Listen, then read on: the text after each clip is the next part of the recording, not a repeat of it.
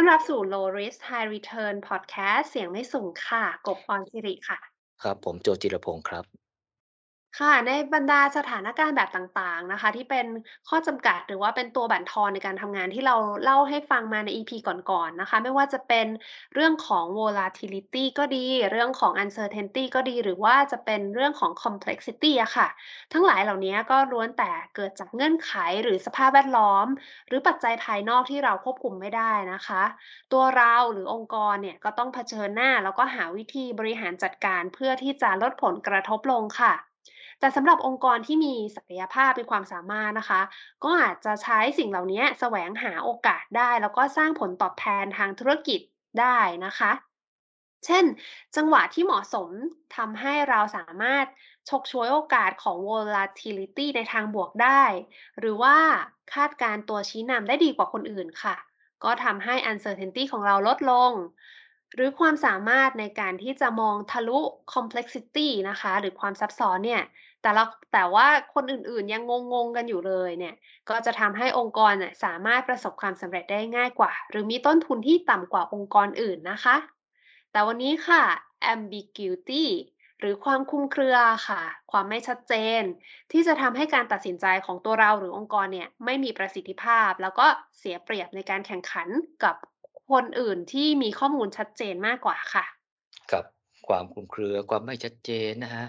มีแนวโน้มว่าจะเกิดจากตัวเราหรืองค์กรของเรานะฮะที่ไม่สามารถหาข้อมูลได้เพียงพอเทียบเท่ากับคนอื่น หรือมีความรู้ความสามารถไม่เพียงพอที่จะตีความแปลความได้ถูกต้องนะฮะทำให้ไม่สามารถสร้างความชัดเจนจนสามารถตัดสินใจได้อย่างมีประสิทธิภาพได้ ยิ่งไปกว่านั้นนะสถานการณ์ ambiguity นะครับมีแต่ผลในทางลบนะไม่สามารถสร้างโอกาสให้องค์กรได้เลยนะครับยกตัวอย่าง ยกเว้นนะครับตัวองค์กรที่มีข้อมูลหรือองค์ความรู้ที่ได้เปรียบองค์กรอื่นนะครับเอ่อกลับกลายว่าองค์กรอื่นเนี่ยเขามีข้อมูลน้อยกว่าหรือความชัดเจนอ่าไม่เท่าเราเนี่ยสถานการณ์แบบนี้แหละถึงจะเป็นโอกาสให้องค์กรได้นะครับ อ่า มาดูเหตุการณ์ ambiguity ที่เราอาจจะคุ้น ๆ นะครับว่า เคยเจอในองค์กรกันบ้างนะครับผม ตัวอย่างเช่นนะครับ อ่า ยอดขายสินค้าในปีที่ผ่านมานะ ไม่เติบโตเลยนะครับ ในขณะที่ยอดขายของคู่แข่งกลับเพิ่มขึ้นถึง 20% ฝ่ายขายก็คิดว่าสาเหตุไม่น่าจะอยู่ที่การทำการตลาดของบริษัทเราหรอกนะครับเพราะยอดขายยังไปได้อยู่ถึงแม้จะไม่โตนะครับประเด็นน่าจะอยู่ที่คู่แข่งขันที่ทำการตลาดเชิงรุกมากกว่านะครับจึงทำให้ยอดขายสูงขึ้นนะครับผมต่อกรณีนี้เนี่ยมันเป็นไปได้ว่าการสรุปที่ฝ่ายขายสรุปมานั้นเนี่ยอาจจะถูกต้องและสอดคล้องกับสิ่งที่เกิดขึ้นจริง แต่เหตุการณ์ก็อาจจะไม่เป็นอย่างนั้นก็ได้นะครับ เช่นถ้าตลาดสินค้าโดยรวมมันโตขึ้น การที่ยอดขายเราไม่โตเนี่ยก็เหมือนกับว่าเรามีส่วนแบ่งตลาดลดลงนะครับผม หรือจะเป็นไปได้ว่าอ่าเกิดจากแผนการทำการตลาด เอ่อ อาจจะไม่มีประสิทธิภาพเมื่อเทียบกับคู่แข่งก็เป็นไปได้นะครับผม สินค้าคู่แข่งได้รับความนิยม เอ่อ จากกลุ่มลูกค้าเดิมมากกว่านะครับ หรือเป็นไปได้ว่าสินค้าคู่แข่งสามารถเพิ่มยอดขาย เอ่อ จากกลุ่มลูกค้าใหม่ได้มากขึ้น ทำให้เติบโตได้มากถึง 20%เอ่อ จะเห็นว่าการสรุปแต่ละแบบเนี่ยมีความเป็นไปได้ในทุก ๆ แบบ แต่ยังไม่สามารถฟันธงได้ว่าเป็นแบบไหนกันแน่ เพราะข้อมูลไม่เพียงพอ นะจำเป็นต้องหาข้อมูลเพิ่มเติม เพื่อนำไปสู่การสรุปที่สอดคล้องกับเหตุการณ์ที่เกิดขึ้นจริงมากที่สุดนะครับเพื่อจะได้จัดทำแผนการทำงานของฝ่ายขายเนี่ยที่มีโอกาสประสบความสำเร็จในการบรรลุเป้าหมายเอ่อของยอดขายในปีถัดไปครับ ค่ะ ทีนี้มาดูตัวอย่างเกี่ยวกับการลงทุนในหุ้นกันบ้างค่ะ ที่มันเกี่ยวข้องกับ ambiguity นะคะ คือนักลงทุนรายหนึ่งค่ะกำลังจะเลือกลงทุนในหุ้น นะคะ ระหว่างหุ้น A ในกลุ่มสื่อสาร กับหุ้น B ในกลุ่มขนส่งค่ะ โดยมีมุมมองว่า อืม กลุ่มสื่อสารเนี่ยน่าจะเติบโตได้ไม่มาก หุ้น A เนี่ยก็เป็นหุ้นขนาดใหญ่ ผลตอบแทนในการลงทุนก็ไม่น่าจะมาก แต่ถ้ามองหุ้น B แล้วเนี่ยเป็นหุ้นขนาดเล็ก ราคาต่ำน่าจะมีผลตอบแทนที่สูงกว่า แต่ก็ไม่ค่อยรู้ว่าทิศทางของกลุ่มขนส่งอะค่ะ จะเป็นยังไง นักลงทุนคนนี้ค่ะ เลยทำยังไงคะ เขาก็เลยให้ความเสี่ยง เอ่อ ในการลงทุนในหุ้นกลุ่ม B ก็คือกลุ่มขนส่งนะคะ สูงกว่าค่ะ ก็เลยประเมินกรณีการลงทุนเป็นแบบนี้ค่ะ ลงทุนหุ้น A น่าจะได้ผลตอบแทน 10%ที่โอกาส 70%ขาดทุน 5%ที่โอกาส 30%นะคะ ลงทุนหุ้น B น่าจะได้ผลตอบแทนประมาณ 30%มีโอกาสที่จะได้เนี่ย 40%นะคะ ขาดทุนเนี่ยก็คงสัก 10%นต์นะคะ แล้วก็มีโอกาสขาดทุนน่ะ60%โดยคิดว่าตัวเลขโอกาสขาดทุนเนี่ยมากกว่า น่าจะสะท้อนถึงความไม่รู้ทางธุรกิจนะคะ ไม่รู้ของตัวนักลงทุนเนาะว่าไอ้ทิศทางที่บอกเมื่อกี้ว่าเอ่อกลุ่มขนส่งเนี่ยมันจะเป็นยังไงนะคะ ถ้ายังจำได้ค่ะ การเปรียบเทียบ State of Nature ที่เราเคยเล่าให้ฟังไปใน EP 30 นะคะ เราจะใช้มูลค่าคาดหวัง หรือ expected value เนี่ย ในการตัดสินใจ ซึ่งสามารถคำนวณได้ตามสูตรนี้เลยค่ะ ก็คือลงทุนในหุ้น A ได้มูลค่าคาดหวังเท่ากับ 10%คูณ70%ลบด้วย 5%คูณ50%นะคะ ก็คือตัวที่จะได้แล้วก็ลบด้วยตัวที่จะเสียนะคะ ก็จะได้ผลตอบแทนคาดหวังเนี่ยอยู่ที่ 4.5%ค่ะ ทีนี้มาดูลงทุนหุ้นกลุ่ม B กันบ้างค่ะ ขนส่งก็จะได้มูลค่าคาดหวังเนี่ยคำนวณจาก 30%คูณ40%เป็นส่วนที่ได้ แล้วก็ส่วนที่เสียคือ 10% คูณ 60%เปอร์เซ็นต์เนี่ยก็เอาไปลบนะคะ ก็จะได้คำนวณออกมาได้ ผลตอบแทนคาดหวังที่ 6.0%ค่ะ อ่า เมื่อกี้คำนวณ A ได้ 4.5 คำนวณ B ออกมาได้ 6 แบบนี้เราก็ควรจะลงทุนในหุ้น B เพราะว่าได้มูลค่าคาดหวังที่สูงกว่านะคะ ถึงจาก 4.5 ไปเป็น 6%เปอร์เซ็นต์เลยแบบนี้กบคิดถูกไหมคะพี่โจครับก็กรณีเช่นนี้เนี่ยไม่น่าจะเป็นการประเมินที่ถูกต้องนะครับ เพราะตัวเลขที่ได้มาเนี่ยเกิดจากความไม่รู้ว่าทิศทางเออของกลุ่มขนส่งนะครับจะมีธุรกิจเป็นอย่างไรนะครับการเปลี่ยนความไม่รู้เป็นความเสี่ยงทันทีนะครับเป็นสิ่งที่ไม่ควรทำเป็นอย่างแรกนะครับแต่ควรไปหาข้อมูลเพิ่มเติมก่อนนะครับเพื่อให้มีความชัดเจนว่าทิศทางของธุรกิจขนส่งเป็นอย่างไรนะครับผมการประเมินการตัดสินใจถึงจะเหมาะสมกว่านะฮะไม่ใช่พอไม่รู้อะไรก็จับไปเป็นความเสี่ยงหมดอ่อเอ่อ ไม่ไม่ไม่ควรจะคิดอย่างนั้นในเบื้องต้นนะครับผมแต่ถ้าเราไปหาข้อมูลเพิ่มเติมแล้วนะครับก็ยังไม่สามารถสรุปทิศทางได้ว่าเออธุรกิจขนส่งมันจะเป็นอย่างไรเนี่ยเออเราก็ควรหลีกเลี่ยงมันไปเสียเลยดีกว่านะครับผมเออไปหาเอ่อหุ้นที่อยู่ในกลุ่มที่เรารู้จักหรือมีความชัดเจนในด้านข้อมูลมากกว่านะครับเออแล้วก็ทิ้งอันที่เราไม่ค่อยรู้เนี่ยไปเลยดีกว่า เพราะเราจะเสียเปรียบ ให้กับคนที่เขามีข้อมูลมากกว่าเรานะคอืมรับผมอืค่ะมแต่ถ้าแบบเนี้ยบางคนก็อาจจะโต้แย้งได้นะคะว่าพี่โจในโลกธุรกิจเนี้ยมันเป็นเรื่องธรรมดามากเลยที่จะเกิดสถานการณ์ที่แบบมันมีความไม่เท่าเทียมกันในการเข้าถึงข้อมูลน่ะค่ะที่เรียกว่า asymmetric information นะคะ ก็คือมันไม่มีทางที่จะเข้าถึงทุกคนเข้าถึงข้อมูลได้เท่าเทียมกันหมด ฉันรู้เท่านี้เธอก็ต้องรู้เท่านี้ยอะค่ะทำให้การได้เปรียบทางหรือว่าเสียเปรียบทางธุรกิจเนี่ยมันก็เลยเป็นเรื่องปกติที่พบเจอได้ะค่ะ เพราะฉะนั้นถ้าเราถ้าพี่บอกว่าเรากลัวเรื่องนี้มันจะกลายเป็นการปิดกั้นโอกาสทางธุรกิจเอ่อทำให้เราไปสู้องค์กรอื่น ๆ ไม่ได้หรือเปล่าคะ ก็ข้อโต้แย้งนี้ก็เป็นข้อโต้แย้งที่สมเหตุสมผลนะครับผม คงจะเป็นไปไม่ได้ ว่าจะเกิด Symmetric Information ในทุกกรณีนะ หรือดีกว่านั้นเนี่ยเราอาจจะรู้ดีข้อมูลกว่าเขานะครับก็คงมีโอกาสเกิดขึ้นได้แต่มันคงเป็นไปได้ไม่ไปไม่ได้ในทุกกรณีอ่าการตัดสินใจบน Asymmetric Information โดยเราเป็นฝ่ายเสียเปรียบเนี่ยมันก็คงจะหลีกเลี่ยงไม่ได้นะครับผมยิ่งถ้าเราไปเปรียบเทียบกับโอกาสที่ได้รับผลตอบแทนเนี่ยเราอาจจะรู้สึกว่าเออเราอาจจะต้องยอมรับในสถานการณ์นี้นะครับ แต่ว่าถึงเราจะยอมรับมันเนี่ย แต่สิ่งที่สำคัญเนี่ยก็คือว่าการที่เรารู้ว่าสถานการณ์ของตัวเรานะครับว่าเรามีข้อมูลน้อยกว่านะครับแล้วเราก็ยอมรับการตัดสินใจบนสถานการณ์ที่เรามีข้อมูลน้อยกว่า และเรารู้ว่าเราเสียเปรียบคนอื่นเขาเนี่ยนะครับเอออย่างน้อยเนี่ยเรารู้ตัวเราก็ยังดีกว่า เพราะจะทำให้เกิดความรอบคอบในการตัดสินใจมากขึ้นนะครับ อืม ก็แต่ว่าในหลาย ๆ สถานการณ์นะครับเราสามารถหาข้อมูลเพิ่มเติม เพื่อการตัดสินใจที่ดีขึ้นได้นะครับอ่าแต่ข้อมูลที่เพิ่มเติมอันนั้นเนี่ยเอ่อบางสถานการณ์เราอาจจะต้องจ่ายเงินซื้อนะครับก็แปลว่าก็ต้องเสียตังค์อะมีต้นทุนเพิ่มนะครับเอ่อก็อยากถ้าถ้ามันมีทางที่ดีกว่าที่ไม่ต้องจ่าย